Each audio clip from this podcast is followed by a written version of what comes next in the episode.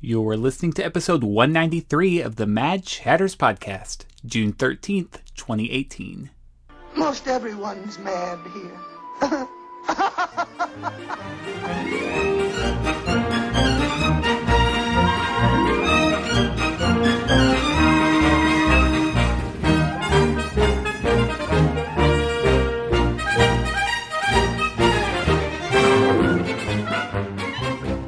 Welcome back to another episode of the Mad Chatters podcast, your very important date with the happenings at Walt Disney World and around the Disney universe. My name's Derek, and I'm joined as always by my fellow chatters, Matthew Hey there. and Jeremy. Still better than SpongeBob the SquarePants musical. Hmm. We're going to kick off this week's show with a round of the Disney Fix.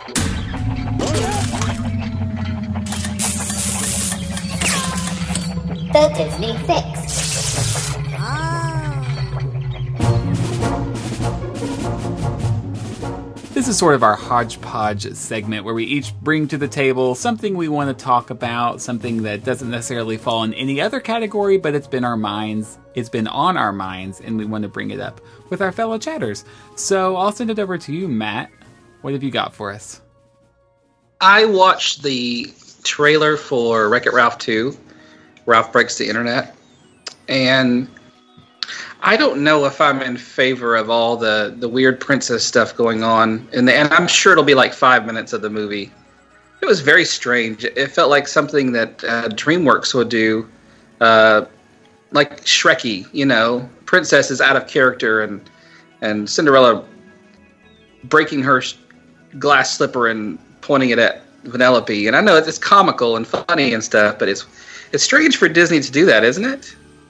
Yeah, she basically created a glass shiv. Yeah. and uh, all the princesses are very like it's almost like Disney always does a good job of maintaining, you know, uh, status quo across the board with their characters, and so princesses are always princesses. You know, if you, if you meet the face characters, uh, if they're in a show, if their voice is on something, uh, obviously if they're in a movie or a TV show or something, they're they're princesses. They're not they're not people playing a role. And maybe I'm thinking too hard about it. But When I saw this, just a little bit of my a little bit of my innocence was taken away. I was like, but the princesses aren't like that. I mean, I think they're still playing princesses, right? Because they say, Have you ever been poisoned? I mean, they are, yeah, but it's like they're they're ripped out of their their movie context, and their their characters are completely different. Like Snow White is not like a a you know a bumbling idiot. they're they're almost in a way they are they are parodies of themselves in a sense. Yeah, yeah, and I get that, and part of me is like, oh, that's kind of funny. But then again, I'm just the smallest part of me was disheveled. No, I know what you mean. I I was a little taken back by it as well. Um, somebody on Twitter said something about I don't like my Disney characters becoming this self-aware, and I'm like, yeah, I can agree Yeah. with that. Uh, it, it was was very meta, and all I could think about was when the Stitch advertisements came out back in what was that 02, and they sort of started crossing that line at that point where Stitch was in Cinderella and then in Yeah. uh, Aladdin and that kind of thing. And it even that felt strange to me because, like you said, Disney has always strived so hard to maintain that character integrity. Um, you know, Cinderella is not going to do anything that's un-Cinderella like, uh, at least not in a sanctioned uh, company role status. Uh, so to see them in this kind of way, it was, it was strange. Derek brought up another point about that trailer, though, that I think is worth mentioning. Oh yeah, I well, the princesses is one scene they showed, but they also showed um, where they were walking into. Uh, it's hard to explain, but like a, a virtual world because it's the internet, and it's like all these different websites and stuff. And like I saw, Oh My Disney was one of them, and a few other very very current jokes. And I feel like that's one of those things where come November, I'm going to laugh a lot and be like, oh, I get it. But five years from now, am I going to say, like when I watch Seinfeld or Friends, am I going to be like, whoa, that is such a dated joke? So many of the Disney movies are timeless. and this one feels the opposite of that. And I'm not saying that's good or bad. It will just set itself apart from the other Disney movies in that way. Absolutely, because even the first Wreck It Ralph was timeless in the sense that, yeah, it's video games, but it was like 1980s video games. It was nostalgia video games. It wasn't. Yeah, what was nostalgia really- is different from outdated. Yeah. Yeah, and and I think what's happening with this is that there's going to be no nostalgia because we're not looking at the internet as it was in 2004. We're looking at it as it is current, and uh, as you said, things that are current now. I mean, think about even five years ago. If they made the movie five years ago, the the way that websites have changed and the way we use the internet has changed. Yeah. It's it's, it's going to be interesting to see. The the only thing I can think is that Wreck It Ralph, the original film, is timeless, and that this is riding on its coattails. That we might be able to still love Ralph in 50 years. Yeah. I mean, I, I laughed at the princess scene. So that's a good thing, but I know what you mean. It is very bizarre. Even the animation is weird. Like to see Cinderella as a CG or whatever it is. I don't know the technology, but and yeah, and not and not accurate. Like Moana and all those. I mean, obviously they were computer animated from the from the beginning, but I feel like even those 2D characters that um, you know Snow White and Cinderella are, are the only two I can remember seeing, and Mulan was over in the in the corner. Um, it's like they didn't even accurately animate them into CGI like you would see on I don't know, like Sofia the First or something. When some of these princesses show up, they're not they're not the same characters, and maybe there's some kind of weird meta background thing in which these are not the real princesses, but they're the digitized characters of the princesses that are. I don't I don't know how how to explain it. My guess is that he's entered some sort of website where these princess, like there's some sort of Disney princess website that I don't know about. Well, I think it, the the website showed Oh My Disney as like one of the little houses. Right, but I wonder if there's like some Disney website that I don't know about that focuses on the princesses, and this is what they look like in that version. So in that sense, it's pretty accurate. I don't know though. I'm just you know throwing out speculation. But anyway, yeah, Wreck It Ralph two, Ralph. Bre- oh, I love how there was a directly breaking the fourth wall joke at the end because when we talked about it on this show, the day they announced the title, and it's called it's a very cumbersome title called Ra- Wreck It Ralph 2 Ralph Breaks the Internet. And everybody said, why wouldn't you just call it Ralph Wrecks the Internet? And there's that there's that scene at the very end of the clip where they directly speak to everyone who complained and they say, well, the phrase is breaks the internet. Wrecks the internet. Yeah, it's it sounds better, but that's not what the phrase is.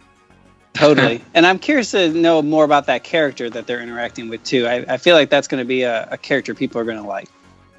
Yeah, I guess we're just a few months away now, so we'll see.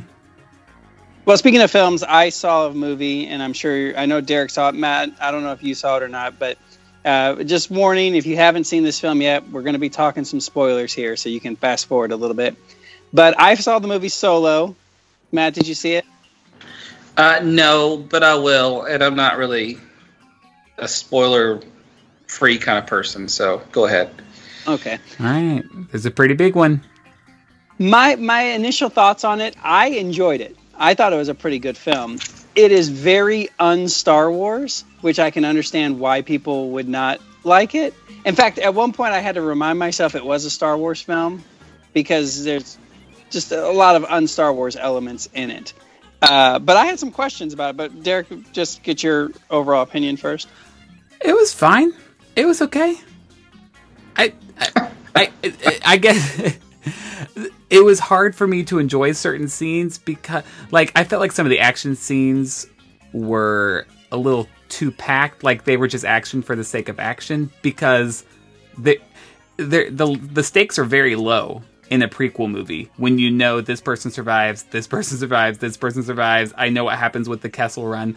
Like in that sense, so many of the scenes I was like, I don't care what happens because I know that what I care about is going to happen. Does that make sense? Yeah, I'm, I'm gonna. I know what you're saying, but I, I'll disagree with you in that I was very curious about how that the love story was going to work out because we know they don't end up together, And so I thought that was kind of an interesting twist. And uh, again, spoiler alerts: there is a character that shows up at the end or makes an appearance at the end, uh, Darth Maul, who we all recognize from the Phantom Menace. And that's the only one, right? He dies in the Phantom Menace, correct? Correct. Except not correct. He doesn't die. Okay, so this was my thing. I have never seen any of the cartoons. So, Star Wars, Clone Wars, or The Rebels. I have not seen either of those. So, in my mind, I'm with you. Darth Maul dies in Phantom Menace. So, when he shows up on screen, I instantly think, okay, wait, Darth Maul died when Anakin Skywalker was a young boy. So, if he is still alive, that means Han Solo is old enough to be Luke Skywalker's grandpa. and I was so confused.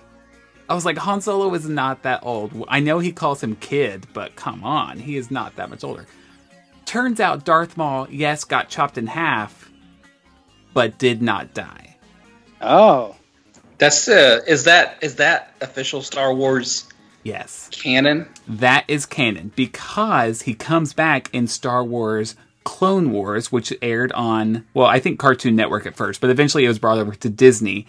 And apparently, from his story, like he he's still alive, but he goes crazy, and eventually becomes apparently, as we learn in Solo, the head of this crime syndicate.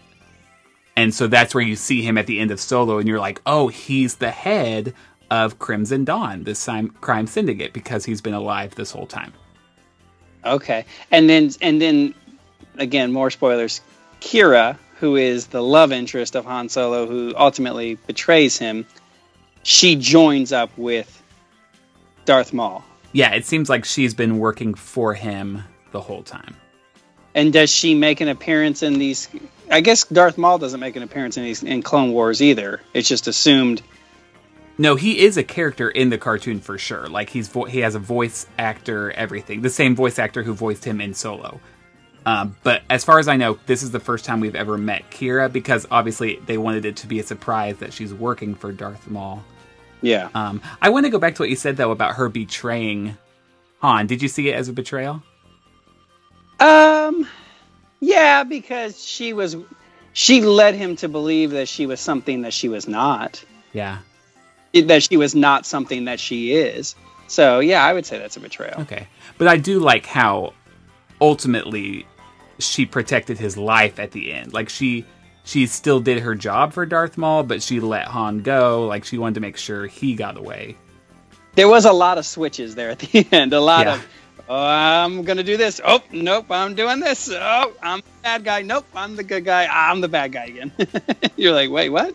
Uh, but oh, I I can see how how people didn't like this film because, like I said, it, it doesn't have the the feel to me that even like a Rogue One had, where it still felt like Star Wars. This this could easily you take the Star Wars elements out of it, and you could have easily had the same kind of movie, an, a- an action movie in space. Right. It's to me it was like a B action movie. Um but can I tell you the the biggest problem I had with it is like you don't have to tell me every little thing about Han Solo. Like you don't have to explain every single thing I know about him in Like this what? movie. Like where he got his last name. And um, they had to explain like how they met Chewbacca and oh he speaks that language. And then the whole Kessel Run thing like I mean I guess it's kind of cool that we got to see it but I, I don't know. It was just like okay everything you already know about Han let me tell you exactly why he's like that. And I'm like well but I just kind of wanted to see like a completely separate story. And even the Darth Maul thing like someone said this to me and I thought this was a good point. Like if you're going to have solo quote a Star Wars story. Like it doesn't need to necessarily tie into the saga. Like the fact that Han Solo is your main character, that means it's already tied into the saga because your main character is someone you know. The rest can be totally separate. But then when you bring in like Darth Maul and Lando and all this stuff, like you're just trying to find ways to tie it all in, but it's it's not pretending to be part of the saga. Yeah, I, I, I see what you're saying. On the other hand, people would have been upset had they not included these story elements about what made Han Solo Han Solo. The Chewie thing caught me off guard because I didn't expect it that early in the film. Like it was like really one of the first things. It's like, oh, and now he's friends with Chewie. Okay. Um, I loved the Lando aspect of it. I thought Donald Glover was incredible in that role and really captured the essence of Lando in a way that Hansel and Gretel or whatever his name is um, did not capture. I, I never bought into him as Han Solo. If you want to know the truth. I- I can see that. I, I he did a lot better than I expected. Like I thought he actually did a great job, but I mean, who who can be a young Harrison Ford really? Yeah, all I kept thinking honestly is when I watch these at home, like if I ever have a marathon and I'm gonna watch the solo movie before I watch, you know, it's gonna be a disconnect between him in the solo movie and and then then into A New Hope or whatever. Yeah, I can see that. Yeah, I mean, I'm glad I saw it. Um, it was it was basically what I expected. I went in with kind of low expectations, and it didn't necessarily excel or exceed them. Um, but yeah, Not a terrible movie. I, I don't think it deserves the hate that it's getting um, from people. But it, it is interesting to me too that Han Solo is such an iconic character, and yet this is going to be the lowest rated and lowest uh, viewed and, and liked film in the Star Wars universe, aside from the prequels. I kind of went into it with the mindset was anybody asking for this? Like, we've seen so much Han Solo that I kind of feel like I already know everything about the character, so there was no part of me that thought, oh, I want to know how he became the way he is. And so when I went into it, I was hoping they would completely surprise me with where they went, and then they didn't really at all. But let me also flip side say I am thankful because there were several times that I expected them to just play the easy card and they didn't. Like they, they could have easily made Jabba appear. They could have easily made lots of other references, Guido, all these kind of things that uh, I'm like, all right. So it wasn't just like, ah, here's a reference. Ah, there's a reference. well, that's funny that you say that because I actually thought when they did bring up Jabba the Hutt at the end, I was like, okay. I mean, we already knew he was next in Han's life. Did we really have to hear the Hutt name? yeah.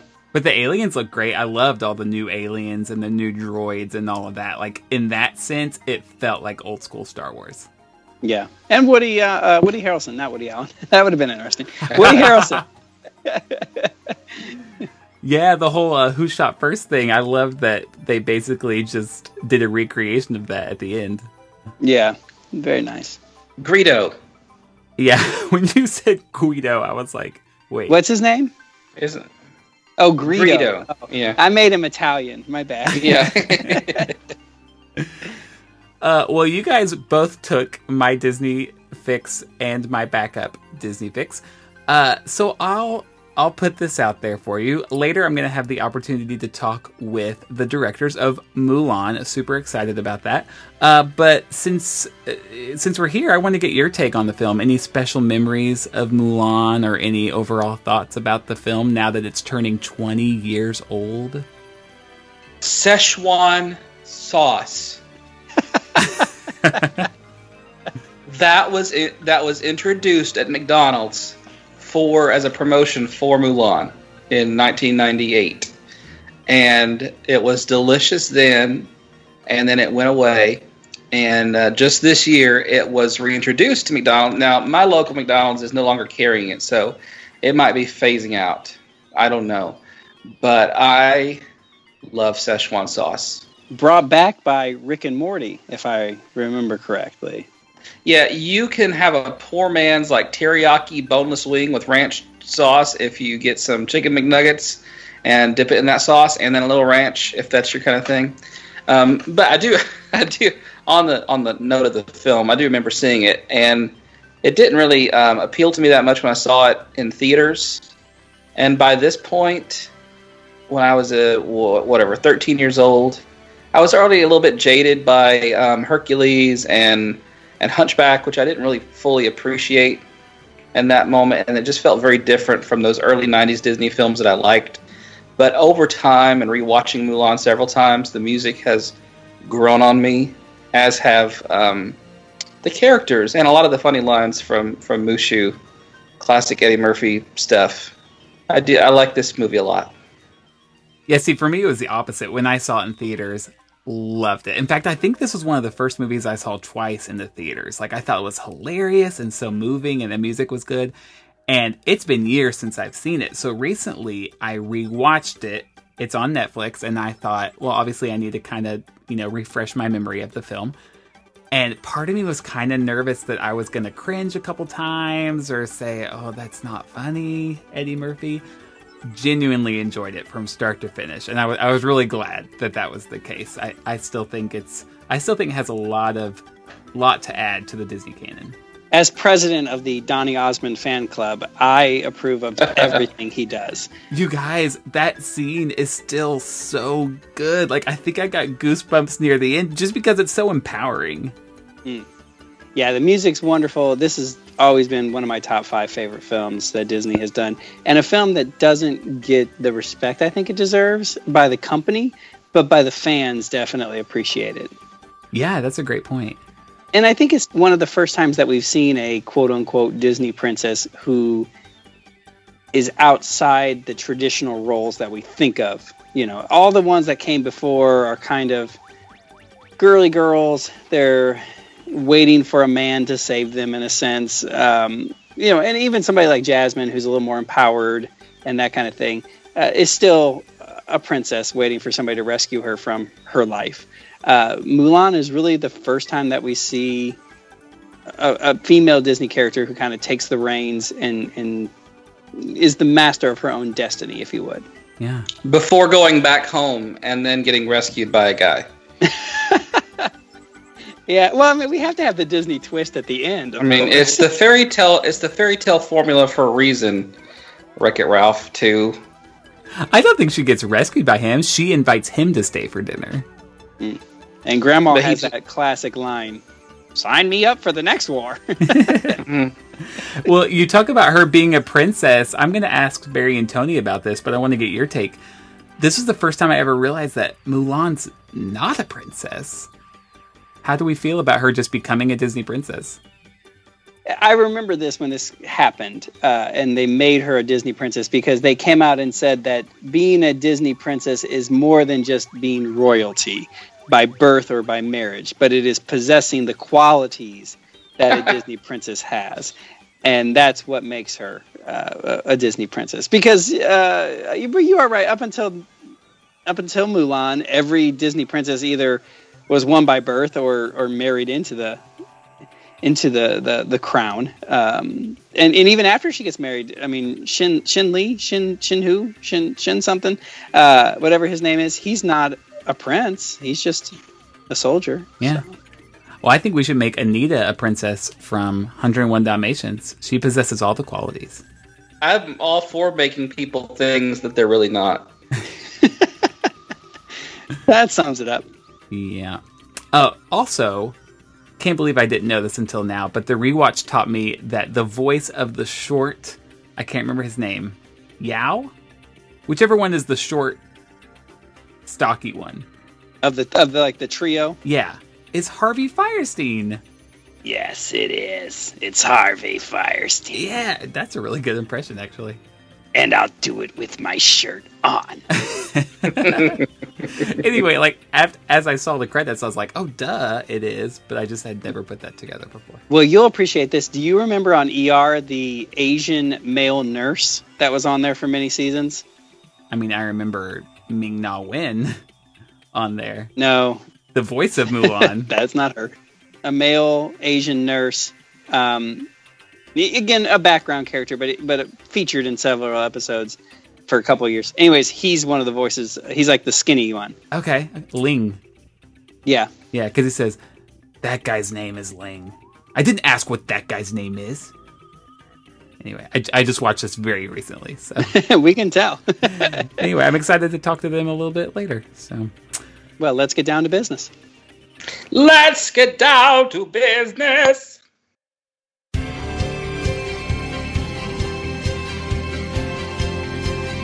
This is Jeopardy!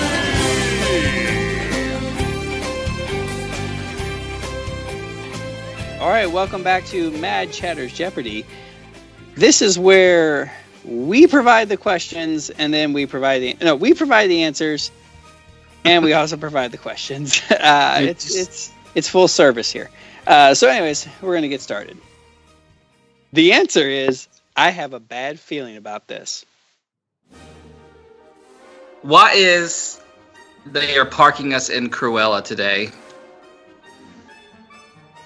What is the first thought that enters my mind when the cast member assigns one more adult to my row than will conceivably fit? what is said by john lasseter's interns every morning before clocking in the answer is 3.14159265 What is the average number of seconds it takes a person riding mission space to realize he's made a terrible mistake?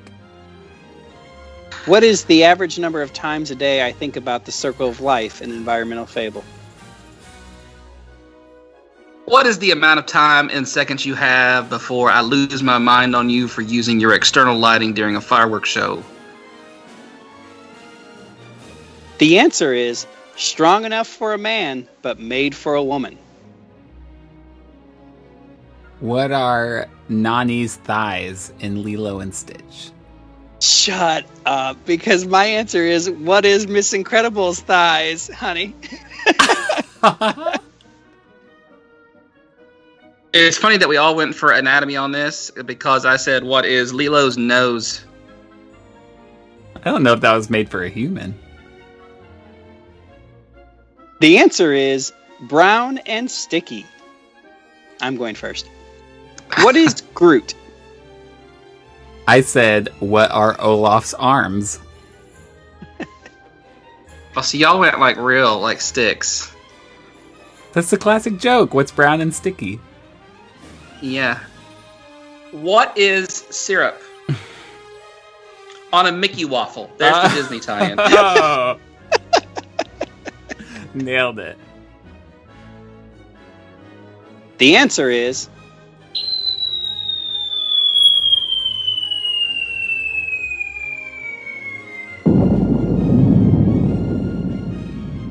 Uh, what is the box office numbers for Solo? Oh. Hmm.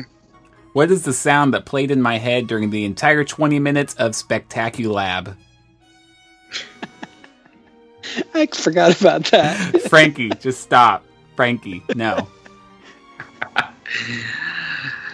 What is the sound heard in the Polynesian resort bathroom after I eat Ohana?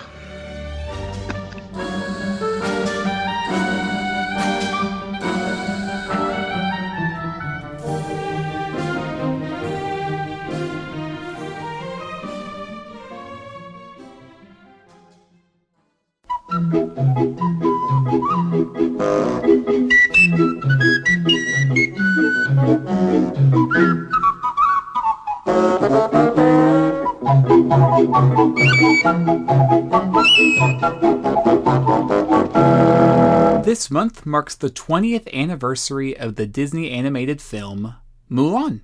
It had its world premiere on June 5th, 1998, at the Hollywood Bowl, and it was released in US theaters two weeks later on June 19th. To honor this special occasion, we've invited the movie's two directors to join us on the podcast and look back at the making of Mulan and the lasting legacy it has created over the past 20 years. And maybe they'll even spill a few insider secrets about the film.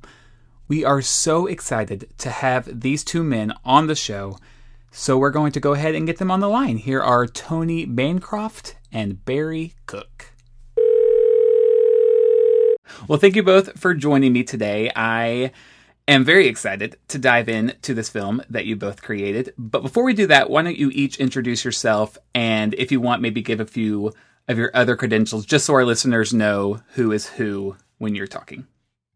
Uh, I'm Barry Cook and one of the directors of Mulan, and also a co-director on Walking with Dinosaurs with BBC Earth, and Arthur Christmas with Aardman and Sony Pictures. This is Tony Bancroft, also co director on Mulan. I also co directed a brand new movie that's coming out this year, hopefully at the end of this year, called Animal Crackers. Um, so I've been with Disney. I was with Disney all the way to 2000. Worked on films such as Beauty and the Beast. I did Cogsworth the Clock. I did uh, Lion, on Lion King. I did Pumbaa the Warthog. On um, on Emperor's New Groove, I did Kronk, the big dumb guy. And uh, uh, what am I missing? Uh, oh, Aladdin. I did Iago the Parrot. Oh, that's so great. I started out in animation and then got into directing with Barry. My former life was a effects animator at Disney on Aladdin and Beauty and the Beast and Little Mermaid and worked on Michael Jackson's Captain EO video and other things like that. wow, that's a great reference for our listeners. Yeah, you you guys are park park guys. You must know Captain EO. Yeah, for sure. Okay, so you both had a background with Disney before directing this film. Was this your first? Was this your directorial debut? I guess of a feature film. Yeah, for both of us. Although Barry actually did a short, a couple shorts before Two this. right? yeah, two short films. Uh, one was called Off His Rockers, which was sort of an experimental CG and uh, 2D animation put together, and a very early CG film finished in '91, I think, and uh, and the other was one of the Roger Rabbit shorts, Trail Mix Up, the last of the three that were made after the feature. Great. Um, okay, so for any listeners who might not be aware, do you mind explaining what the director of an animated film does exactly? everybody, everybody always asks this question. Actually, I actually wrote a book uh, because I got I got asked this question. I've so got many it right here on my shelf. Yeah, it's called uh, Directing for Animation. It's available on Amazon.com. Yep, still go, still go and get it. Um, but yeah, so many people ask this, and I mean the the corny answer. Look at there it is. He's holding it up, although it's a podcast Although, and you can't although see it. Tony says I'm from Kentucky when I'm really from Tennessee, but other than What that, did I say that? I'm so sorry. Just so you know, there is more typos in that book than Right, um, actual actual facts. I mean, what can we believe if you don't even know where he lives? Gosh. Yeah, I know. Yeah, yeah. I don't live there. I was I was born in Tennessee. Nashville. Hey, well, I'm recording from Nashville right now. Oh yeah. Oh, Yeah. look at that. A Couple country boys. Uh, but to answer your question, it's um, you know, the the corny quick answer is that it's everything that a live action director does, but in slow motion, um, at 24 frames per second. But yeah, we're in charge of working with the script writers and the voice talents and casting, all the way through, um, you know, um, the performance, developing the performance with the animators, cleanup, uh, background, color, production design, all the way through to post production, sound effects, and final mix. And I'll, I would add to that that we have to work with two actors for every speaking role. One is Sure. the voice actor, and one's the animator. So it's sort of double duty when it comes to getting a character on the screen.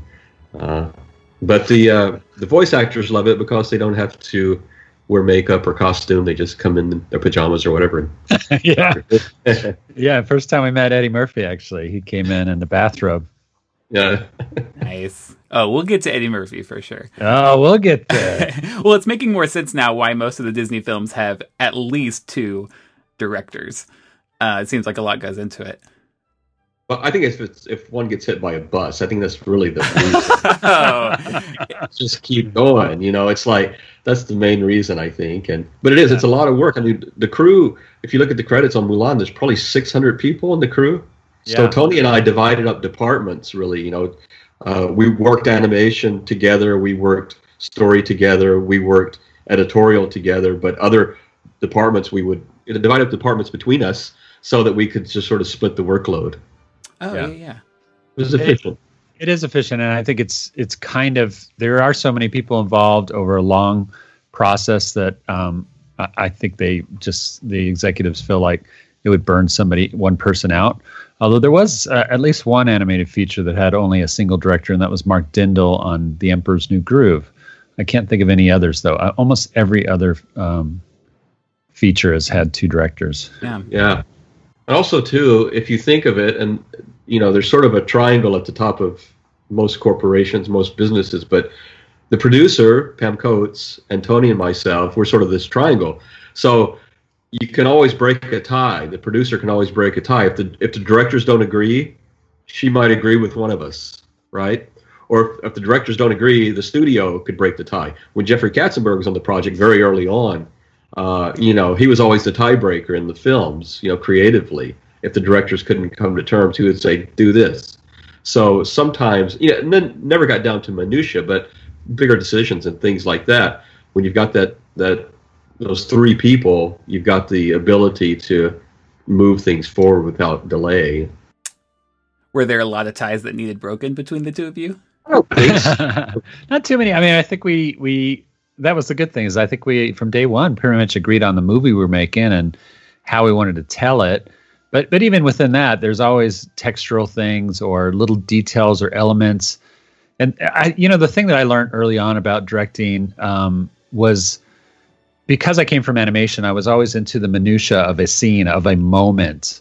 And to direct an animated film, film, you have to really kind of think of the overall story arc of something. And there's such a kind of a domino effect. We would we would be in story sessions where we're like, well, what if we did this and what if we did this, and and then my mind would start to go way ahead of like, okay, well, how does that affect this sequence and this sequence and this, and all the way to the end of where Mulan ends up.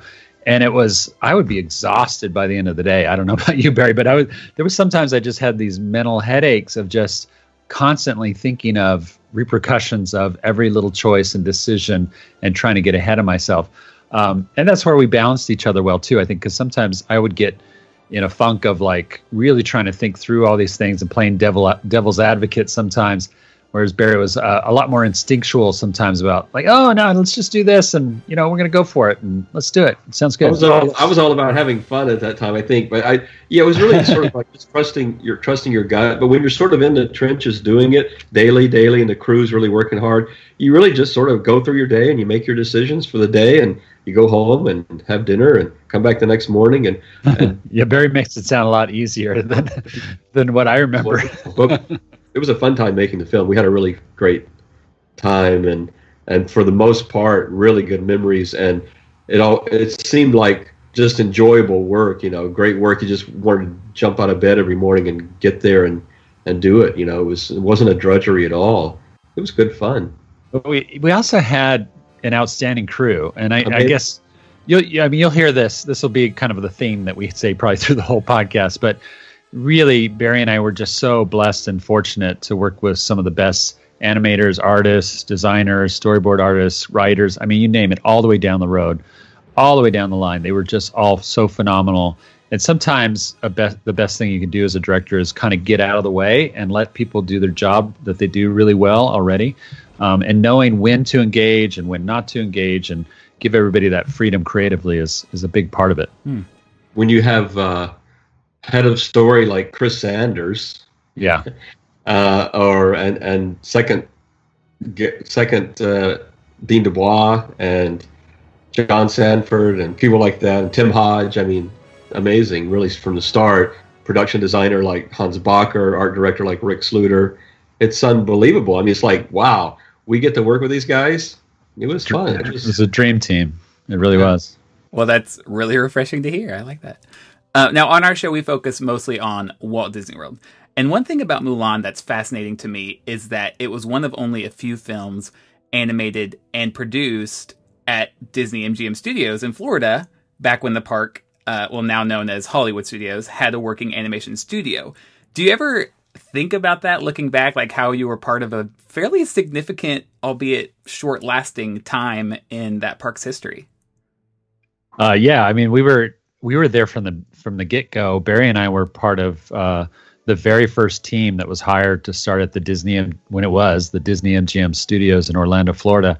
And um, I came in after an internship, and I have a twin brother named Tom Tom Bancroft, and we both came in through an internship that started in Burbank, California, and then came in at uh, right in 1989 when the when the studio was opening. Barry was already working at the studio in Burbank and got called over. There was a group that was, and you could talk about this, Barry. But how were you guys called over to work in Orlando? Uh, it was it was totally voluntary. They sort of just looked for guys who might be interested in in making the move, and for me, it was it was an opportunity. We I had three. My wife and I had three small children at the time.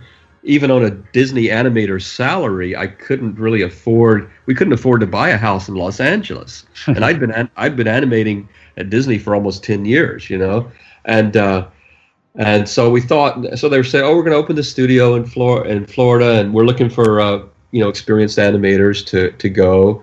and uh, so you know we started you know talking to the studio management in in those regards, and you know had a uh, you know s- sort of scouting trip down and talked to Max Howard, who was going to be in charge of the studio, and uh, down here he was the uh, studio manager on Who Framed Roger Rabbit in London, and they had hired him to manage the studio. So uh, we made the decision as a family and and moved down here in '89, and uh, was, were there for the opening. And Oh, and and you you cannot imagine, Derek, the excitement of this new studio. Now, this is well before Mulan was even a twinkle in Michael Eisner's eye. Sure. So this is this is well before any talks of of doing a feature. Actually, we were promised at the time when we were starting it at the studio that we were just going to be doing shorts. That was the whole idea. It was going to be a shorts crew, um, just doing like Roger Rabbit shorts, Mickey shorts, things like that. Um, but that was exciting in itself because many of us wanted to kind of learn. And in the old tradition of, of Disney feature animation in Burbank, they used to have a shorts department, and that was how that was how people got trained. And then when they were good enough, they'd go on to features, or they would become directors because they directed a short. And so, um, and for Barry, that actually happened. I mean, you heard him talk about how he anim- he directed two shorts, and that was really his leaping off point into directing Mulan. Um, but when we first started there, we were just all young and excited. Most of half the crew were like straight out of college. yeah, Um, and and then the rest were like Barry and Mark Henn and Barry Temple and these guys that came from the Burbank studio that were well regarded, well respected already, but really looking for kind of new opportunity and a new new horizon. Um, so and it was it was publicized when it first opened. Um, we had this like groundbreaking ceremony where um, um, um, we had uh, five or six of the the nine old men that were still alive, um, or actually four of the nine old men that were still alive, and then Jimmy McDonald, who's a, a famous sound effects guy, and um, but there was these like six you know old timers that were that started with Walt, and they were there for the groundbreaking. So it was like the the young and the old together, and there was this big publicity thing for the very opening day, and it was just so exciting to be a part of. I don't remember that day. You don't remember that day? Sort of, I sort of remember it. Yeah, I remember, it, but not that much. I don't know. the nine old men even put their hands in um in Cement. cement. Oh, yeah. remember that? So there was like a we uh, stuck there for handprints. hours, as I recall. yeah, yeah, they it dried too quick on Ward Kimball, and he couldn't get away. uh, now, did it feel like any other studio, or were you very aware of the fact that you were in a theme park? Well, we were on display. We were under Yeah. glass, and that was very different. And uh, and we thought at first, well, this is going to be weird, you know, to work in here. And the way it was set up, it wasn't that obtrusive. Uh, we know one animator who met his wife. She was a, a tour guide on one side of the glass, and he was an animator on the other side of the glass, Barry Temple. Yeah. And uh, uh, we met Teddy Newton, very famous uh, Pixar uh, character designer now and story guy, director, directed some short films there, at least one I know of. Uh, uh, he he was a as a, a teenager. He he stood in the in the tour corridor for probably more than four hours one day. Yeah, just Watching- watching watching, everybody draw and stuff. He was just one of those kids that was totally into it. There was a lot of people that had that, and then we also had there was some people that worked um, as uh, uh, Nathan Greno. Didn't he come from the other side of the glass too? I think so. Yeah, I think yeah. Yeah. a- a- anyway, it was there's all those kind of stories about not only the people on our side of the studio side, but then people that were so influenced by the tour that went through that later got into animation, or people that worked for the parks on the park side that later got into animation and Yeah. became you know really well known, well regarded directors and animators. How cool! Now, Mulan was the first. There were only a couple after that, right? Three. There were three total. Uh, Brother Bear and Lilo and Stitch. Yeah, yeah, yeah. Wow. Uh, at Barry, had- Barry, you started a film there that was going to be the last film produced in in the Florida studio. Well, yeah, but they shut down the studio and the film, and they shut down studio in Australia, and they shut down studio in Tokyo, and they shut down studio in Paris. Yeah, That was in 2000, late 2003, actually. The official end date was early 2004. But it was amazing, you know, looking back, you don't know all the reasons why, but, uh, you know, the 9 11 attacks and that kind of stuff uh, a couple of years earlier, a lot of corporations were really sort of recoiling and sort of pulling back and sort of cautious about what they were doing. And uh, so, yeah, I don't really know, but uh, it was. I think you know Disney wanted to go with their first fully CG film, and uh, they wanted to do that in Burbank, and it ended up Disney Worldwide, Disney Animation Worldwide went from about 2,500 to maybe 3,000, back down to about I think 400 in Burbank that time. So basically, from a business standpoint, and and Michael Eisner was on his way out, and new management was in at Feature Animation, and they didn't really get my film. But yeah, it was the it was the heart, most heartbreaking time professionally Yeah. that I've ever been through. But you know, most movies don't get made. That's what people don't understand. A lot of things get developed, even at Disney, even at Pixar, that don't get made. And my film that I worked on for two years just didn't get made. It's called And, My uh, Peoples. My Yeah, Peoples my, was my the name people's. Yeah, also known as uh, A Few Good Ghosts was one title. Uh-huh. Uh, but it was set in Appalachia. Dolly Parton was doing a voice. Ricky Skaggs was doing music. Uh, we had Hal Holbrook doing a voice. We had Charles Durning doing a voice. And uh, yeah, it was a it was a, a fun idea, but it just sometimes it doesn't happen. Yeah, definitely. But it, it's funny. Like I feel like if that were a thing today, maybe you could go to Netflix or Hulu or any number of other. Oh yeah, definitely. yeah, that's interesting. There's yeah. all kinds of outputs nowadays, but you know, at the time, it was a different time, and that was a that was a dark time. But going back to uh, because you guys are you know theme park enthusiasts, I gotta say uh, we could tell a couple quick stories. I remember when we first started there at the studio, and and like Barry was saying, yeah, this this studio was the newest studio, but it was definitely designed for the flow of the the the visitors. The what, what do we call them? Um, we we used to Guests. call guests. The guests. Yeah, yeah. You can't call them tourists. Call them guests. Um, but the guests, you know, it was really all about their experience, and then they tried to make it as functional as possible for our experience too, actually in production. But we took it so seriously, all of us. We were just so excited to be part of Disney animation that you know, to us, it wasn't a theme park attraction, even though to the theme park it was. You know, to us, it was a working, operating studio, and we were going to do the best doggone work that we could do. And so we had a ball making some of those early shorts, and just it was a real family community and stuff like that. But I remember when um, when we first started, they they created a policy for all of us that came from Burbank, especially people like Barry and um, Barry Temple and Barry Cook and Barry or, or uh, Mark Henn and stuff. They, grand they were called. They were saying that we were grandfathered in because we came from the studio side in Burbank, California, to um, the park side. So the big issue for some of the some of the guys were they didn't want to shave off their beard because in the park side there's uh, you know a definite dress code and appearance code and stuff like that and beards at the time I don't know if they still are but we're definitely against that that No that- mustaches, no beards. yeah no long so that- hair. no that- long hair. either. no long hair you had to be trimmed and everything you know off off the ears and all this kind of stuff and we were like what we are not going for that none of the artists you know coming over from burbank california was into that at all they're like no we you know we're not doing that and so they got a special allowance for us that we could come in with facial hair and things like that well we stood stood out when we would go behind the scenes to the commissary or something like that they the parks people knew who we were and and they did not like us very much Well, because we Uh, wore we wore we wore street clothes to work every day. We didn't have to. Costume Yeah, we didn't have costumes and Right. stuff. Yeah. We weren't on stage like they were, even though we technically were. There wasn't, Yeah. You know, we had some rules. Obviously, you don't want to do anything, you know, inappropriate while you're at your desk or something. And there was some issues of some artists that had some, you know, really fine artwork, beautiful pieces for inspiration up by their desks, like paintings of nudes and stuff, and they had to take it down. Um, yeah, and that was that was kind of an issue, but uh, former president Jimmy Carter visited the studio one day and uh, came and toured the animation department. That was fun because VIPs would come through there. Princess Diana and the boys came through when we were doing Mulan, actually. right. And uh, and but uh, one of the artists, I don't know who it was, but had a drawing by his desk that he had done by hand with uh, pen and ink of a of a one dollar bill, a crumpled up one dollar bill, and uh, it was this meticulous, detailed drawing of a dollar bill, crumpled up like a still life drawing, you know.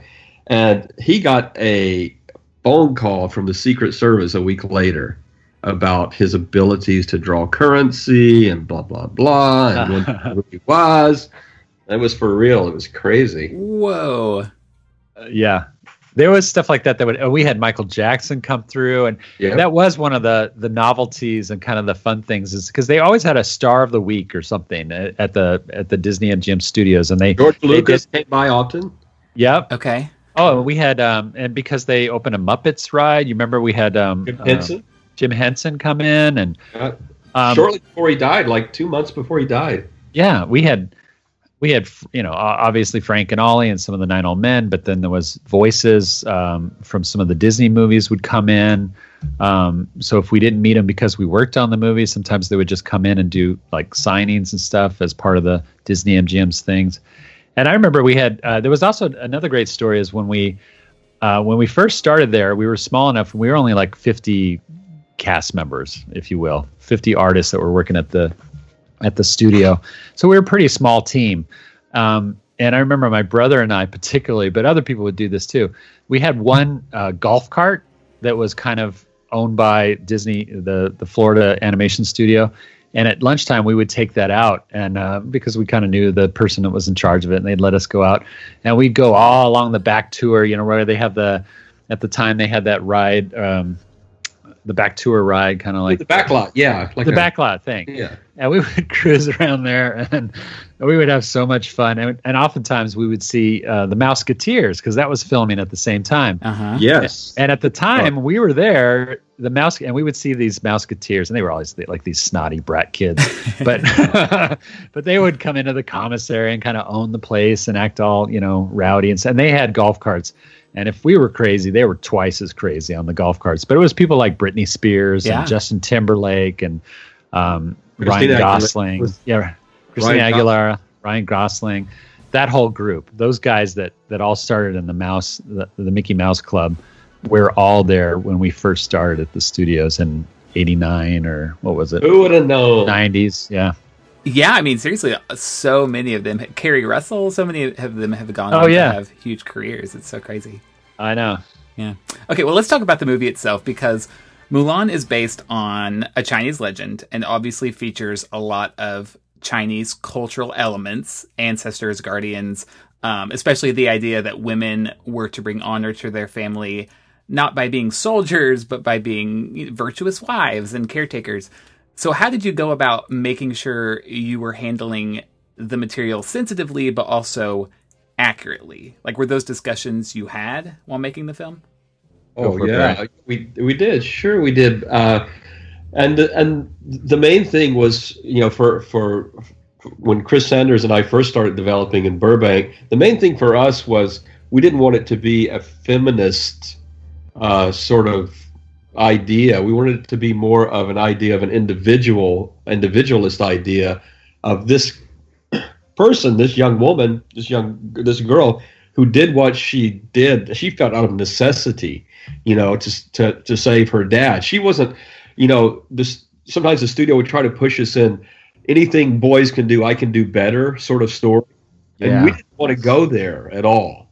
And we didn't think it was right for the character. Also, you know, there was talk early, oh, should she be a princess? And it was like, no. Yeah. Like, Although they've made her a princess now. I mean, she's in the parks. they call her princess now, but I, you know, it's like I strongly object to that, and uh, I even posted that on Facebook today after somebody's post. It's like she's not a princess in the story unless she ended up dumping Shang. It's one in one of the sequels and marrying some prince, but uh, but she wasn't a princess, and she was a common girl in the from the country who did what she did out of love and out of sacrifice for her family. And to me, that's a, a pretty deep place to start from, a pretty deep well to draw from from the fourth story. And everything else after that, you know, the comedy that could come with her being a woman in a man's army, you know, all that sort of uh, gender-based comedy, and the guys getting dressed up in drag at the end of the story, and those kind of things that would could naturally just sort of be icing on the cake to that much deeper, meaningful idea. it is it is a very powerful moment when the entire country at the end bows down like following the lead of the emperor. Absolutely. And and also going back to her song reflection i think like it, I, I recently rewatched this film and it wasn't until rewatching it that i realized that I, i've always considered reflection like an i wish song and maybe you guys do but but listening to it this time it just felt more like she wasn't necessarily wanting anything. She just Yeah. kind of wanted to finally be able to be herself and not what everyone else expected her to be Right. Yeah, and she really didn't. When she sings that song, she doesn't. She sings it out of a, a yearning, a sadness, I guess you will. But she is kind of resigned to, this is my lot in life. This is because I respect my parents, because I love my father so much. This is what they want for me. So I guess I have to be this perfect China doll. But you know, when will is there going to be a point where and so it's like a questioning but is there going to be a point where i can really be myself? When i look in the reflection will i be able to see myself sometime or this perfect china doll that everybody in society wants me to be? Um, she doesn't know at that point and that's what i love about that device is that almost immediately after that things change in the world. It's like war comes and boom we're into this whole different situation and her father's going to go off to war in in uh, to represent her family and he's going to surely die. This changes everything for her. So now it's not she doesn't dress and drag because she wants to be she's a tomboy like barry was saying. She's not it's not who she is that she's like oh i got to be competitive with the boys and i want to kick some booty butt you know um, uh, male butt. And it's just more that she wants to save her father. That's that's all it is about. So her motivation kind of is c- consistent one of the things that i tell people all the time and i know barry does too is that one of the things that i love about mulan as a disney heroine is that and, and really a disney hero in, in any when compared to any of the disney um, heroes of the films is that she doesn't really change you know? She ends up changing the rest of the world and how china at that time period sees uh, a woman but she doesn't have she doesn't really go through a, a dramatic change in that she knows who she is and kind of is comfortable in her own skin in the beginning but it's the world that confines her the world is is is the one that definitely sees her as different and unique and and then ultimately she's through her actions she changes how people regard her and therefore she's able to be who she really was all along I love that so much. I've never considered that, but that really gives more meaning to reflection because when she says, When will my reflection show who I am inside? She's really asking, When will the world see who I am Right. inside? And by the end, they do. yes That's yeah, great. finally they do, you know. Yeah.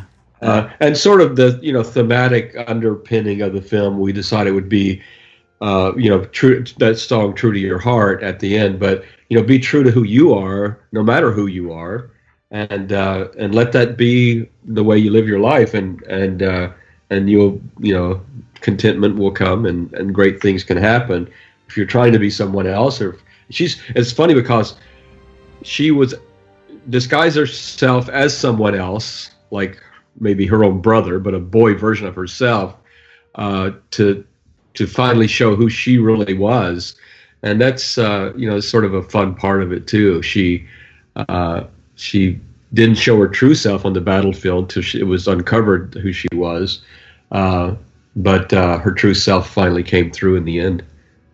Now, we've mentioned reflection, we've mentioned True to Your Heart, but I have to talk about my personal favorite song. And I'll also, make a man out of you i know what it is, derek well, I That's do. everybody's favorite It first of all, like when I remember seeing this in the theaters and listened to that song every day for like the next five years. But also, I think people who aren't even necessarily familiar with this movie know this song. Yeah, And not just because it's great musically, but also visually in the film. Like it's such an empowering scene. And I still start singing it whenever someone says, let's get down to business. Uh, but what memories do you have of working with the songwriters or maybe working with the late, great Jerry Goldsmith, who provided the terrific score? Yeah, that's two questions really, because Jerry wasn't involved with "I'll Make a Man Out of You" or any of the songs. Right. He came on later, of course, to do the score.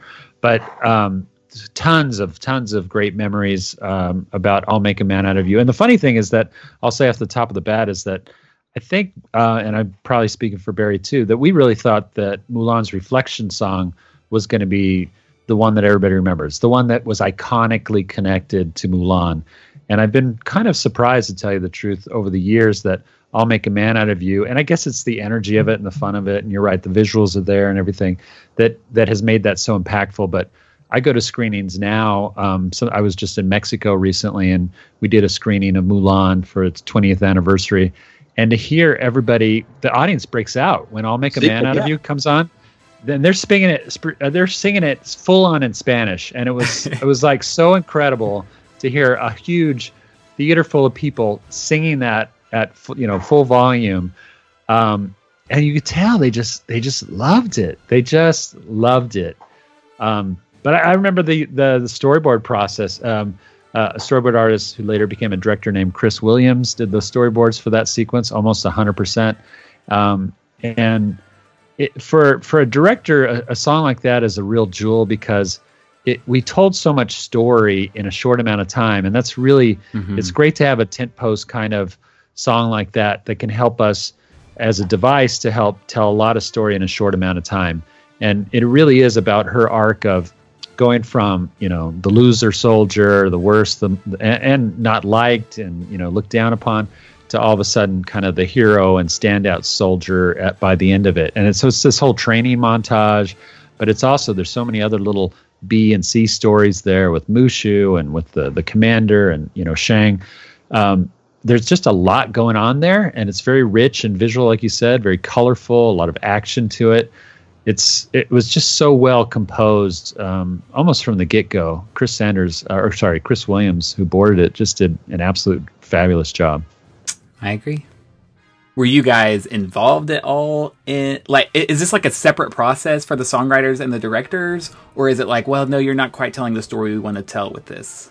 Well, we, we always get in the room with you know it's always in the room with them and talking about the moment and talking about the what we want to get out of the song. And you know there may have been you know you may make reference to things you've seen in the past you know a training montage. A lot of movies have a training montage. Yeah, you know whether it's a boxing movie or whatever you know so there's it's sort of a staple of certain types of movies. And and so you you know you sort of you know and and also this sort of idea of you know uh, the woman in a man's world and and and the captain uh, trying to make men out of these boys basically. You know that was his job.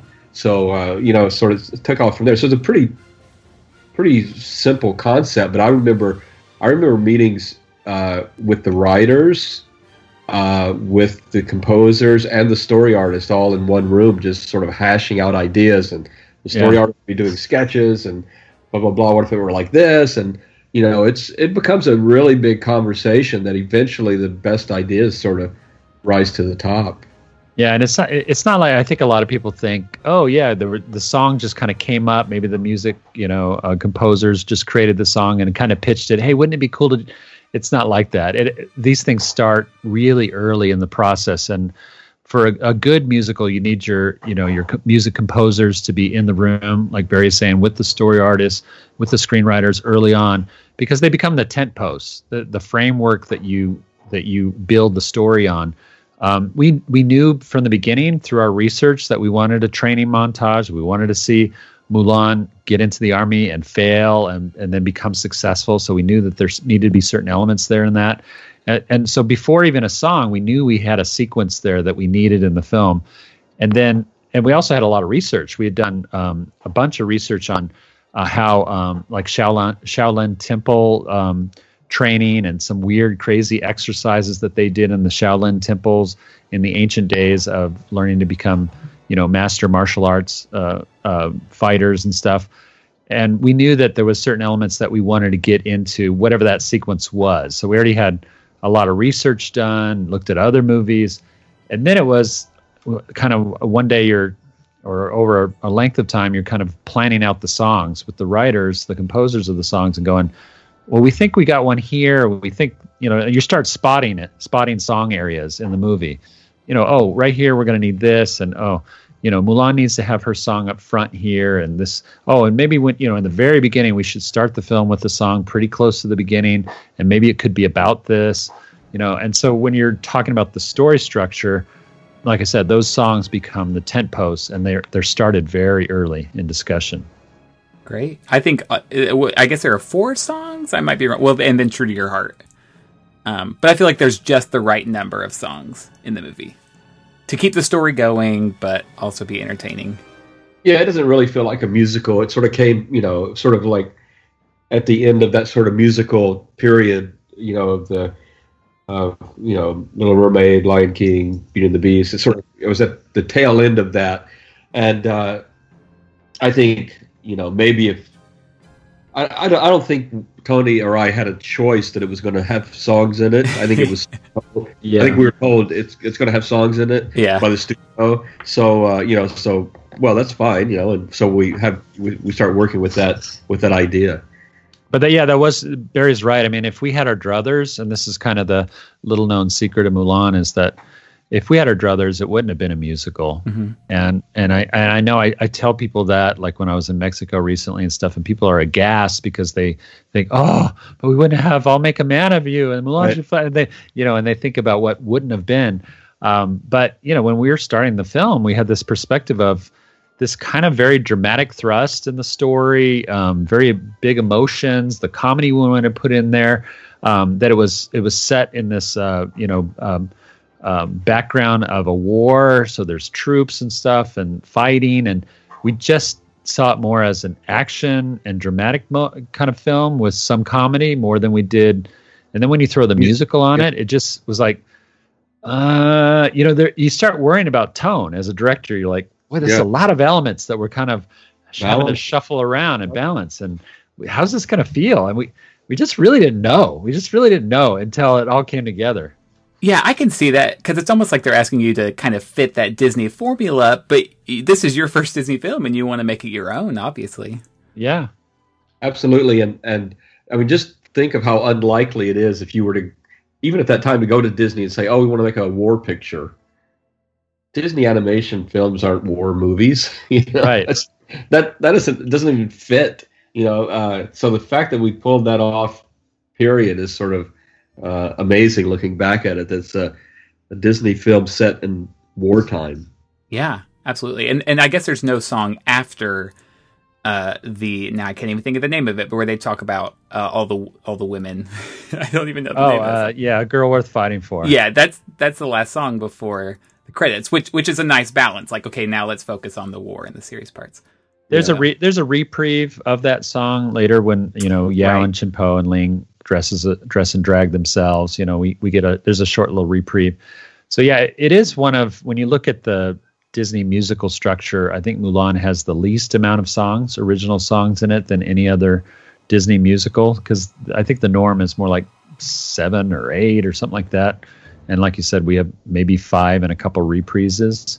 So um, it is it's light on the on the musical, but it's only because of what we just talked about. We were constantly like, how do we how do we make this a musical? Does it want to be a musical? Does the film uh, lend itself to being a musical? And there's just too many moments that we knew didn't lend itself to to being a musical. So it's kind of heavy. It's kind of heavy with the songs up front and in the middle, and then not very much at the end. Yeah. you know.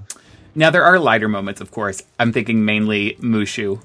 Uh, so I recently rewatched this, and I gotta say, I'm a big critic of side characters. Like there are so many where I'm like, they're not adding anything to the story. Like let's get rid of them. Right. I love these characters. I think there are so many great gags with them. Like when uh, Mushu winds up Cricky like an alarm clock. I think that's great.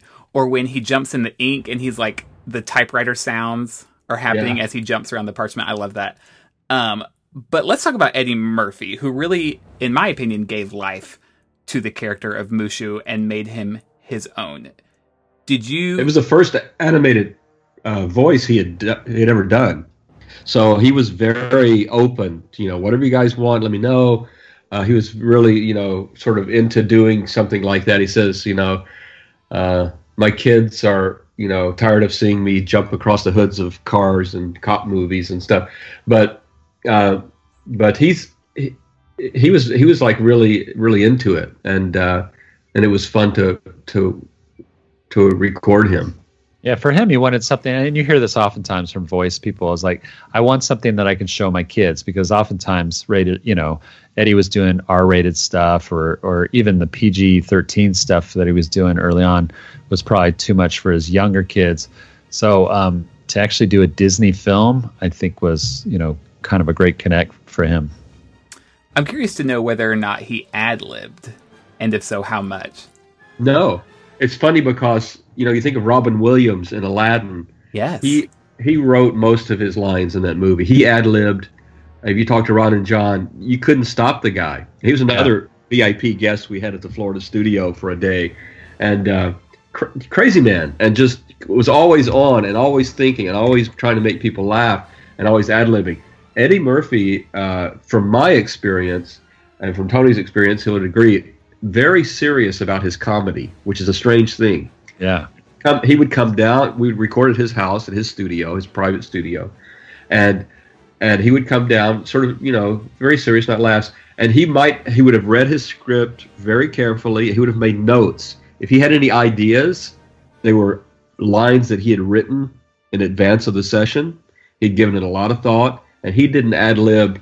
I don't think hardly ever that I remember. He did try some things, you know, and, and there are some, you know, Eddie Eddie lines in there, but just kind of off the top of his head, no. That's so funny to me because when I hear the character of Mushu, it just seems like his kind of comedy, but I guess that's just how much of himself he put into the character.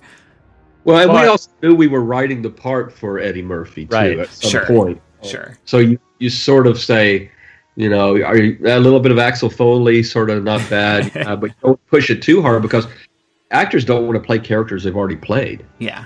either. You Well, know, and that was that was a funny little story too that we um, that we made the mistake of asking him to do the well, well do that you know you know your laugh can you do maybe after this line you could you know do that laugh that laugh and he's like what what laugh and he was like really putting us on the spot you know it's like oh come on you know you know the you know get, get that and he's like uh, that that laugh was Axel Foley. That was part of that character. I don't. I mean, he, wasn't disrespectful or, or mad at us, but he just like kind of took us aside, kind of a moment where he's like, "That that was just for another character, and I don't I don't feel like that's right for this thing, and I, I feel like Mushu needs to be kind of, kind of something new, and you know, I don't I don't want to just go down that you know that become my thing and whatever, um, because that was just that you know so." Even though, and, and the funny part is that he would just naturally kind of it was kind of how he naturally laughed to a certain degree so there are elements of that kind of axel foley or what you think of as the axel foley laugh in And- mulan but they just came out naturally yeah. And then of course after that he went to do Donkey and Shrek, which I think was great character, and uh, and he did this on TV series, The PJs, where he did several voices for that. yeah Uh, stop motion. They did it at Will Vinton Studio, which later became Laika Studio. Yeah, with Shrek, he he did, I guess, go back, go right back into that animated world. Uh, but for me, Mushu will always have a more special place in my heart than Donkey. So us us too I bet. I bet. we got him first That's right. We got him first. That's right. We did. Do you remember any ideas or early concepts for the film, or maybe like gags, animated gags that were cut, or maybe morphed into something else? Well, one of the things that you, we were just talking about Eddie Murphy and Mushu is that Mushu started out as two dragons at one time, and this was actually before I came on.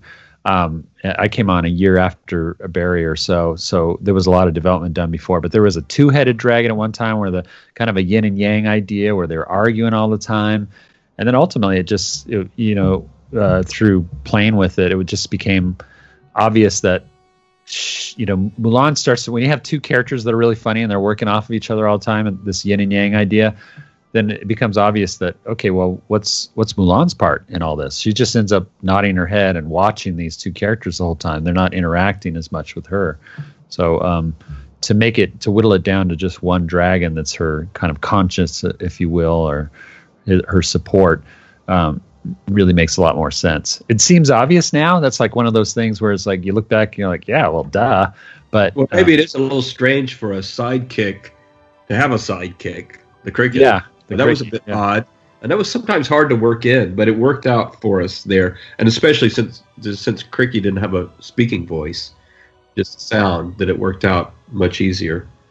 Well, on a side note on that, we should we should tell our Joe Grant story. Um, Oh. Joe Grant was an old time uh, storyboard artist and and uh, character designer that worked for Disney all the way back to Snow White. I mean, that's that's how far back he was. One of the oldest Disney employees. He had a they don't count his his years totally because he had a, a duration where he left the studio, had his own studio and stuff like that, did stuff outside of Disney, and then came back in the 80s or the 90s, I could think it was.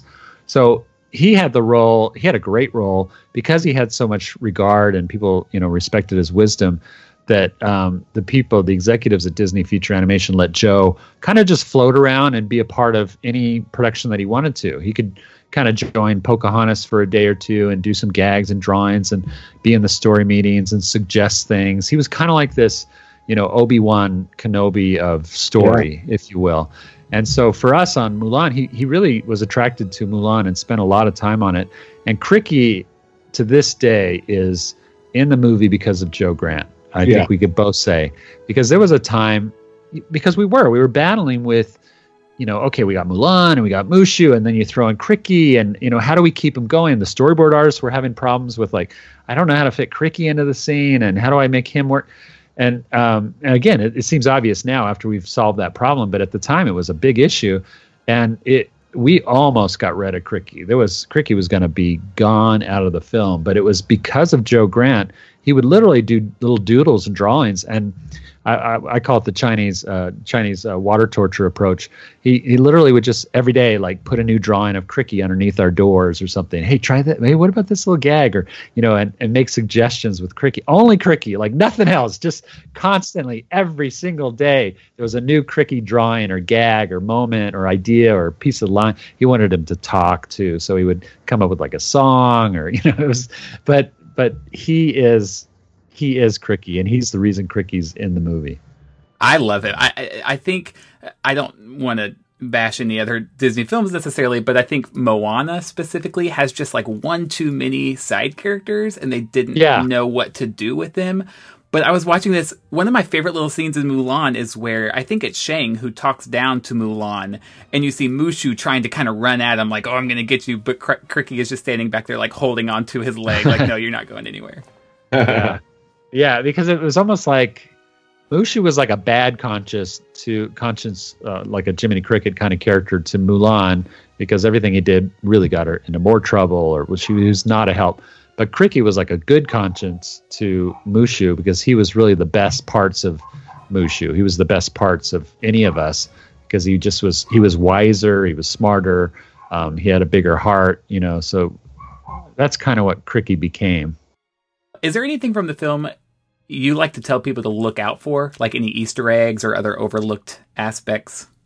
It's funny you mentioned this. I was just thinking about this too, and I was looking online. I there's one Easter egg that um, that I never hear anybody talk about. Um, you know, people find that the, there's quite a few little Mickey Mouse uh, Easter eggs, or you know, the uh, intentional or unintentional that people have found in Mulan.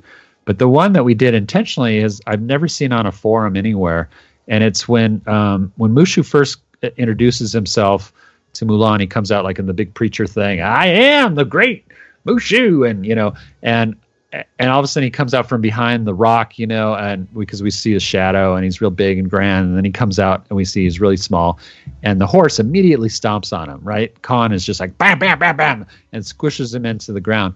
Well, there's one shot there right after Khan uh, squishes him into the ground where he cuts to Mushu, and he's kind of like in a funny pose there. But he's um, you can see hoof prints all around him, and the hoof prints make a Mickey Mouse. Uh, no, stop it. And it's funny that scene, that scene of smashed uh, Mushu. Uh, I forget who animated it now, but we maybe maybe Tom maybe Tom. No, I think it was Rob Corley. I want Rob- to say. but I know we had him redo it like four or five times because we just kept saying, "Rob, it's not funny enough." Yeah, We- We got to laugh instantly when we see this guy. It's, he's got to be really distorted, and really smashed up. Yeah. So it was only like one drawing, really, with a little blink on his eyelid or something. But but yeah, we had him do that thing at least three times before, Yeah. before we sort of got what we were happy with. yeah. I've never, not only have I never seen that, but yeah, with the internet nowadays, I feel like I surely would have read that somewhere, but no, never. All right. Inside scoop. Inside scoop. You know, You want he- another one? We got one more. Sure. Back in 1998, I don't think the term Easter egg was even Right. a term. Right. It was the Pixar guys, I think, that came up with that or started using the Easter egg. And I think it first started out with DVD stuff and, you know, Easter eggs actually embedded in the DVD um, when Pixar was doing it. But um, but yeah, I mean, there's always been gags and and little side things or inside jokes really in the movies. Goes back to like Rescuers and all these things. But anyway, um, one other one that that very few people know about, um, and I've never had anybody tell me they found this, but I've told a couple people since we made the movie, so I'm sure people have found it since then. There's one scene in the movie that Mushu has a purple tip to his tail. Usually, the color model of Mushu is that he has a red tip to his tail. There's one scene in the movie where he has a purple tail, and I've never had anybody tell me where that is. Do you know where it is, Derek? I don't know where it is. Yes, you do. You know this story. Okay, here's the background. So, historically, um, you know, we work with a lot of executives, and um, Barry and I, you know, as directors, work with the production designers and the whole team, get things to a point where we're happy with it, and then we have to kind of show it to our executives, our bosses, for for their kind of buy off and approval. Things especially as we go, things get more and more easier to get approved. And, you know, you just kind of develop this, everybody's kind of head is in the same space and we, we, we get going pretty fast. But towards the middle, I would say, of the film, when we started doing, because that's about the time you start getting into color models, like what are the final colors of these characters? We're, we had a session where Tom Schumacher, who was then the um, VP of development uh, for Disney Studios feature animation, came down to the Florida studio to do kind of a tour and you know a, a pep up speech, but also some approval sessions with us as we were going to show him some work. And we we showed him the whole cast of characters. You remember this, Barry? I think you're you're getting it now. Um, but we had a session with with Tom where we showed him all the color characters, Mulan, different you know different dress looks and stuff like that, all in color. And then we got to Mushu, and everything was going great. He loved everything. We got to Mushu, and um, we talked about our whole philosophy with with the coloring. And and one of the things that we pointed out was we really liked in the color model and this is something that Hans Bacher was involved with who was our production designer and Barry and I bought off on it. We loved the idea. Tom Tom Bancroft my brother who's the supervising animator loved it. We were all in agreement. Um, Mushu has these two horns on his head and and they're um, they're mostly like a bluish purple and then at the end of his tail, he has just the tip of his tail. We made that same color, bluish purple. And to us, it was like kind of a visual stop sign because he's mostly red and then yellow on his belly, you know.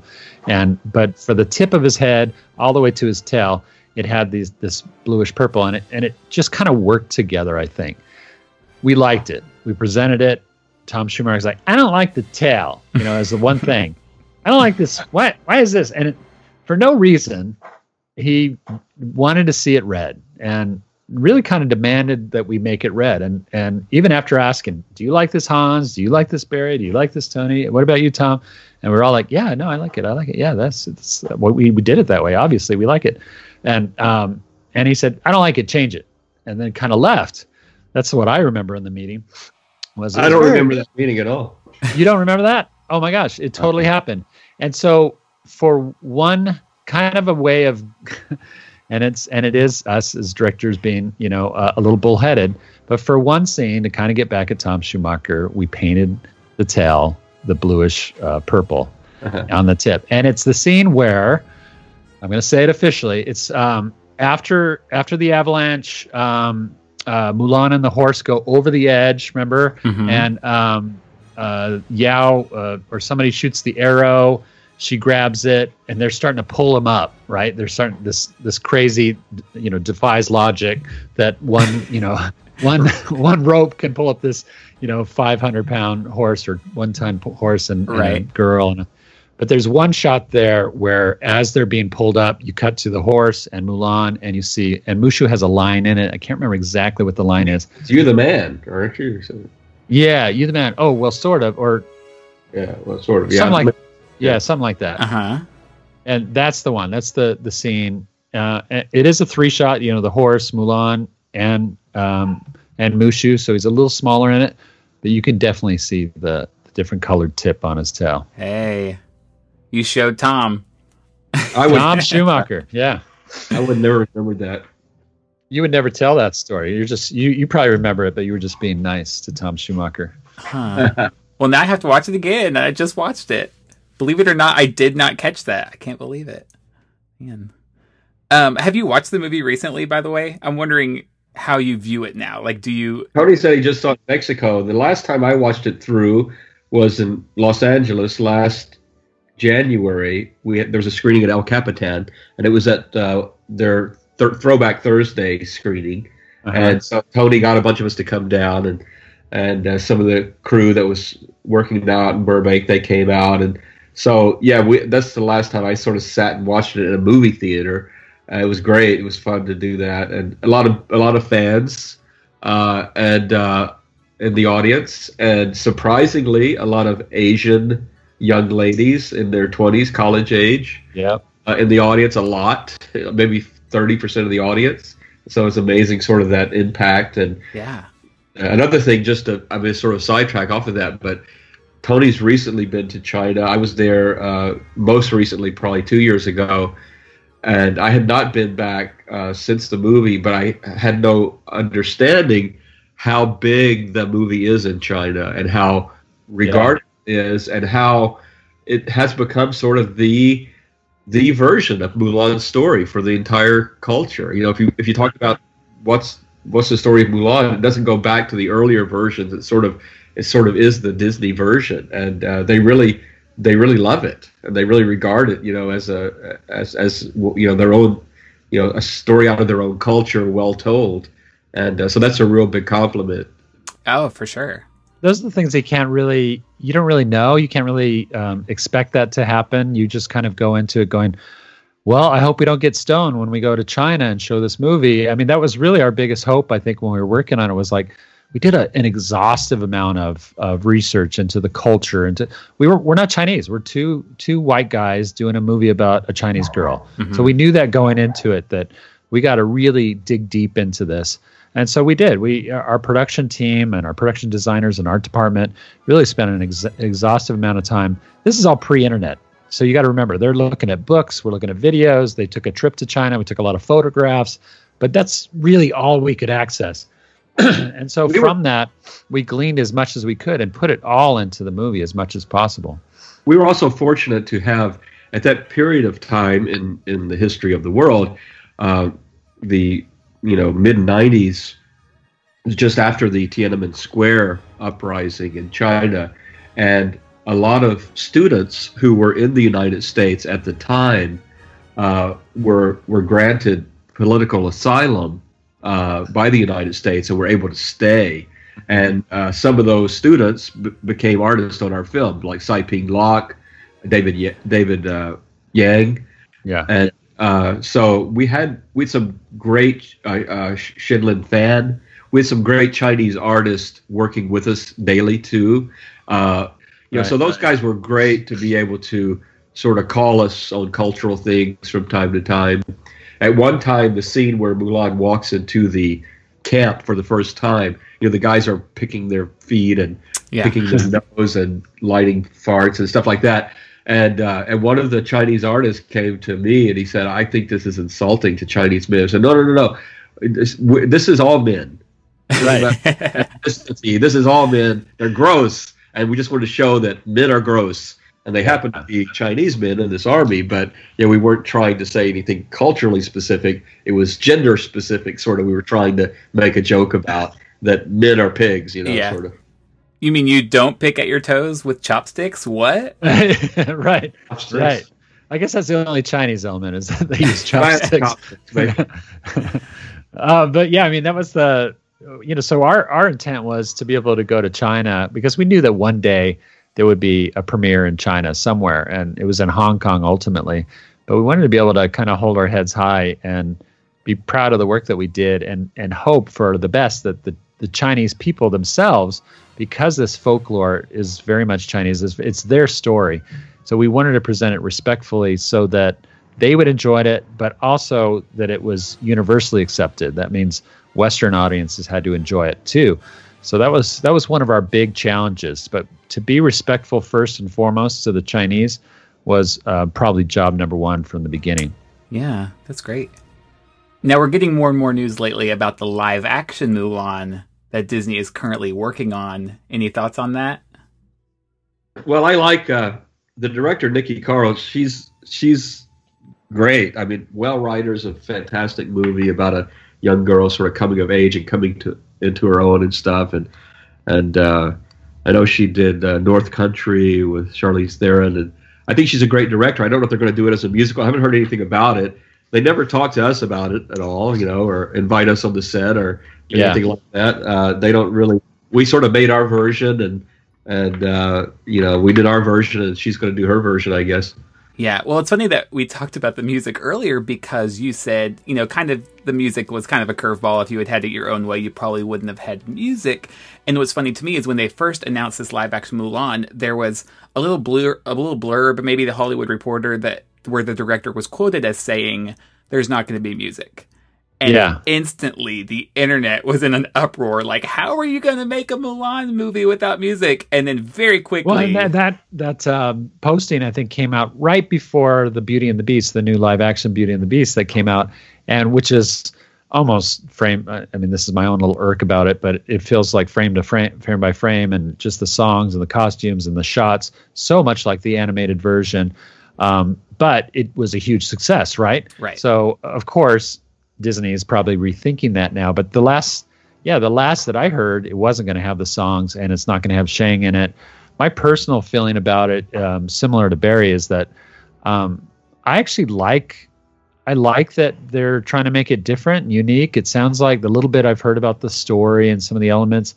And if it doesn't have the songs, okay, well then that's probably just going back to a choice that we we would have made early on too, which is to make it more stronger in the action element.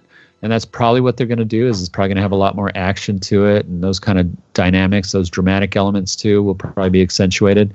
Um, which is, fu- and I don't think it's going to have Mushu in it too. I, I've heard that. right, right, right. So, um, you know, Yeah, it's, it's a different choice. move, or, you know, serious war sort of movie or something. I don't know. We'll see. We'll see what it's like. We'll see how the people react to it. I'm looking forward to seeing it, but I don't. I have no am idea what, what's happening with it. Yeah, I agree with you completely about Beauty and the Beast. In my mind, like if you're going to remake a film, like you need a reason to do a Right. different version, and it was very much the same version. So I'm all for them taking some chances with this. Yeah, we'll see. Um, since we're a podcast about the parks, I got to ask: Is there a part of you that ever wishes Disney had built some sort of Mulan attraction? Have you ever imagined that?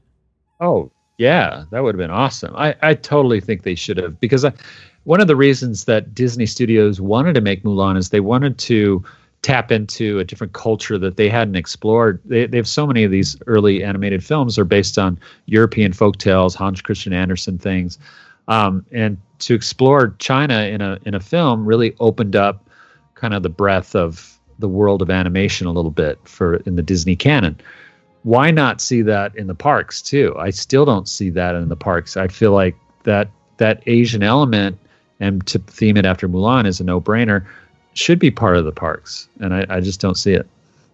I don't know. It's like this is probably big true confession for me, but I'm not a fan of the Disney parks because I don't like crowds.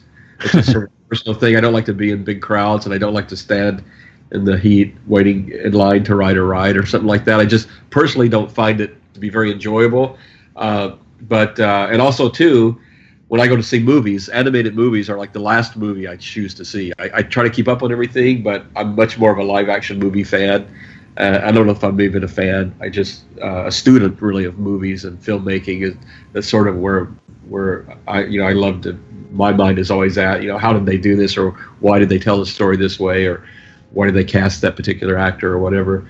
But uh, yeah, so I don't really give a lot of thought to. I don't know what a what would be like an avalanche ride or something like you go down this. you That would be pull fun. up a rope on a horse. I would be all for that. That sounds that sounds like a blast. Maybe it could be just a little nude bathing area. yeah, You know. the, the little lake scene, right, with the yeah the lily pads and stuff. Yeah. I hope Imagineers are listening. These are gold. yeah. All right, well, here we are 20 years later. 20 years. That's crazy. Um, as we wrap up, any thoughts about just the legacy of this film or what you hope new audiences take from it? Well, you know, it's funny. You early on, uh, Barry was commenting about how we didn't make this or design this film to be a real feminist statement. She's not a you know a feminist woman fighting for you know her rights and stuff like that. And it's true. We never intended that. And yet, 20 years later, I see that people really point at our film as as being a real feminist feminist statement, and it it, it has empowered women in a big way. I think one of the most uh, important things though that have happened to me through the making or through through the time that this movie has been out there and how it's endured. I once had a, a father, a Chinese father, come up to me and thanking me for making Mulan because he had a, a daughter um, that he took to the movies and it helped him to have a discussion about that she could be anything she wanted to be, that she could grow into um, just like Mulan, that she can be whoever she wanted to be. She didn't have to be restricted by her her culture or what people thought of women or what people and it and it opened up a dialogue that has that really changed their relationship and she, he was very proud of the fact that they had a a movie that they could call their own as Chinese people and but as a father and a daughter to um, to bring them together and and that he could support his his daughter with and tell her that she could be anything she wanted to be and that was that was so i mean i almost cried when that guy told Yeah. i didn't know him i didn't know him he was just a guy that you know he i was at an event or something and he came up to me and told me that story and um, i got very emotional about it and just it hit me in that moment the impact of the movie Yeah, I mean, what what else could you ask for, really? That's great. yeah Yeah, and I think we were sort of, sort of unknowingly, but sort of way ahead of our time, and because a lot of films, you know, like you saw, like what Wonder Woman did last year, and just the female empowerment sort of idea is so strong and, and coming up so strong in, in movies, and uh, you know, the the new live action Mulan is directed by a woman, and and you know, the almost you know the things are happening now, and uh, we, you know we, we were we were sort of just like you know telling us a simple story in a way uh, that had this str- very strong female lead character and she wasn't a princess. Her her desire wasn't to only a man. I mean you think of characters like little mermaid. It's like what? You just want a man? You know that's all you want in life? You know Right. pretty lame sort of pretty lame sort of goals you know sort of thing. And uh, so i think we were you know uh, sort of way ahead without maybe even trying to be. We weren't trying to be. We just we had we Tony and I both have daughters, and you know, Yeah. and I think they were a big inspiration for for us. You know, they were little at the time, but they've grown up to. And one of my daughters uh, married a Chinese guy, a Hey, Chinese guy. So I have a have a, I have a, a son-in-law who looks just like Captain Shang. You know, yeah and she's got a tattoo doesn't she your daughter has a mulan tattoo yeah, the co- Mulan's comb she has tattooed. Yeah. yeah, both of our daughters were born. Uh, your daughter, I think, was born during the making of Mulan, right? And my my first daughter was born during the making of. Or sorry, my second Yeah. daughter was born Yeah, our born second during the daughter was making. born. Yeah, our second daughter was born during Mulan and uh, Yeah. after moving to Florida. Yeah, and uh, maybe before Mulan started, but after moving to Florida, and uh, and uh, yeah, yeah. I mean, obviously, it's it's going to be very important to you for the rest of your lives. So, um, and it's important to me too, and for a lot of people, I think love this film. It it holds up. I, I can say that from having watched it recently. In fact. y- You know, in this day and age with like the hashtag Me Too movement, part of me expected to cringe a couple times during a movie that was made 20 years ago, and I didn't one single time. So, no, Yeah. no, Thanks, it's, Derek. You're cool. All right. Well, thank thank you both for uh, looking back at this film with me. Twenty years. It's hard to believe. Probably harder for you to believe. Um, it goes fast. It goes really fast. Yeah, I bet it does. I bet. Um, well, did do you guys have anything you want to plug or anything direct to direct our listeners to? Well, I have a film coming out this year, and um, so I'm whenever I can, I try and mention it. It's we don't have a release date quite yet, so it's a little hard to talk about. But Animal Crackers is a film that I've done independently with some of my my other friends, and you know, just we had a great time making it. I really want people to see it when it comes out. It looks like it'll be in October uh, domestically. Uh, it's opening in China right now in July, July 27th. It's opening. So if you're in China listening to this podcast, go check it out. It's, it's called Magical Circus in China. They changed the name, but it's same movie. Um, and you know we have an all-star cast in it too, so it's really a, a joy to make. Um, I also have a podcast, the Bancroft Brothers Animation Podcast, that I do with my twin brother Tom Bancroft, who was the supervising animator, yes, of Mushu. Um, and that comes out bi-weekly. It's on iTunes. You can check it out there. Um, and and follow me on Instagram. I do drawings all the time that I post. Um, I, I'm Pumbaa Guy. That's two A's in Pumbaa, P P U M B A A guy on Instagram and Pumbaa Guy One on Twitter. Check me out there. Um, but yeah, and we'll be uh, and come to uh, come to CTN Animation Expo, guys, because uh, in in November, if you come, Barry and I and Pam Coats, the producer, and a, a bunch of the team that made this movie great are all going to be there for a 20th anniversary special presentation and panel, and we'd love to have a huge audience of Mulan uh, fans there. Where's that going to be? That's in Burbank, California. So CTN Animation Expo, check it out. Um, Burbank, uh, California, and it's mid-November. I want to say. Oh well, for me, uh, I just I just uh, I just posted a short live action film that I made. It's a very strange movie and it's very surreal, and it's called Blinker, and uh, it's posted on YouTube. Maybe you can find it. I just put it up there a few days ago. So. Really, I didn't even know about that. That's awesome. I'm yeah, I just it it's just a weird little thing. My sister and I were talking about. You know, what if what if we had three eyeballs? What would life be like? And it's a it's about a guy who wakes up one morning and finds he had a has a third eye on top of his head, and uh, it's just uh, it's just it the movie's just sort of a setup for maybe a longer story. I just made it into like a three and a half minute short film. Uh, I shot it here in uh, in Orlando on a on a stage here, but uh, yeah, it was just a little whim I had a couple of years ago. I wanted to do something, and uh, so I shot this little idea, and it's just taken me a while to edit it all together. But and I'm about to shoot another short live action film called Sideshow, which we're shooting here uh, uh, in the end of July. So it's just a two day shoot. But just playing around with live action a little bit. Also, my friend Woody Woodman, who is a story artist at Disney, not on Mulan, I think he was a, maybe an assistant animator. That he and I have been working, uh, starting on a graphic novel from a screenplay that I wrote called uh, "The Cat and the Fiddle," and uh, it really doesn't have anything to do with a nursery rhyme, but uh, that's the name of the, the story. And uh, it's a it's a feature feature length script idea that I wrote uh, right after leaving Disney in 2005, and uh, and I've been sort of working on character artwork and design and stuff. So we're actually illustrating it as a, as a graphic novel. It's it would be a very long one, so it, it will probably take us years to finish it. But it's just sort of a side project and a lot of fun to do. And uh, so that's some of the stuff I'm doing right now. Nice. Well, listeners, go check out these things. And uh, if you haven't seen Mulan in a while, go watch it again. I encourage it. It's on Netflix. It's barely an hour and a half. It's an easy watch. Go do it. It's great. Uh, so thanks, gentlemen, to you both for making the film and, of course, for joining me today. It's been a pleasure. Thanks, Derek, and and to the Derek. to the Mad Chatters. You guys bring honor to us all.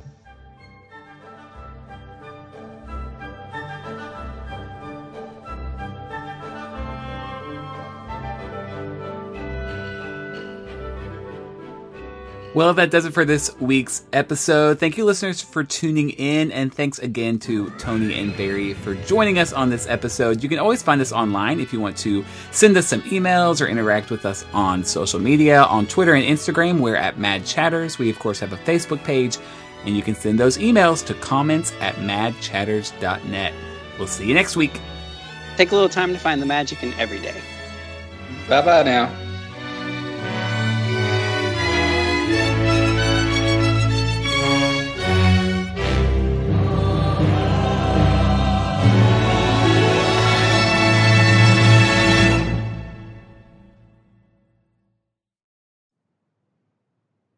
I just realized I said SpongeBob the SquarePants, but you knew what I meant.